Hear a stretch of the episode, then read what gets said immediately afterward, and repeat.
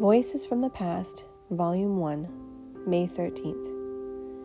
In all wisdom and insight, making known to us the mystery of His will.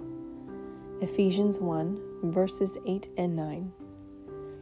There is a spiritual light imparted to the soul by God, which is different from anything that is obtained by natural means. It gives us a true sense of the divine excellence of things revealed in the Word of God. It brings not only a belief that God is holy, but a sense of the loveliness of God's holiness.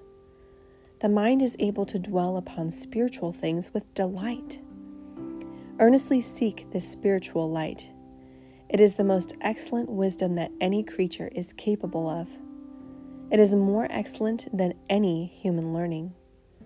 The least glimpse of God's glory in Christ exalts the soul. This knowledge is sweet and joyful. It gives a view of those things that are the most exquisitely beautiful. The spiritual light is the dawning of the light of glory in the heart. There's nothing so powerful as this to support persons in affliction and to give the mind peace in this stormy and dark world. This light effectually influences the will and changes the nature of the soul. It assimilates our nature to the divine nature and changes the soul into His image. 2 Corinthians 3, verse 18.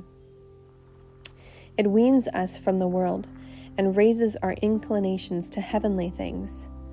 It will turn the heart to God for its only portion. This light alone will bring the soul to a saving trust in Christ. It causes the heart to embrace the joyful tidings and acquiesce in the revelation of Christ as Savior. It causes the soul to give itself up entirely to Christ. This light has its fruit in a universal holiness of life. No mere notional understanding will do this. This light reaches the bottom of the heart and changes the nature. It shows God as worthy to be obeyed and served.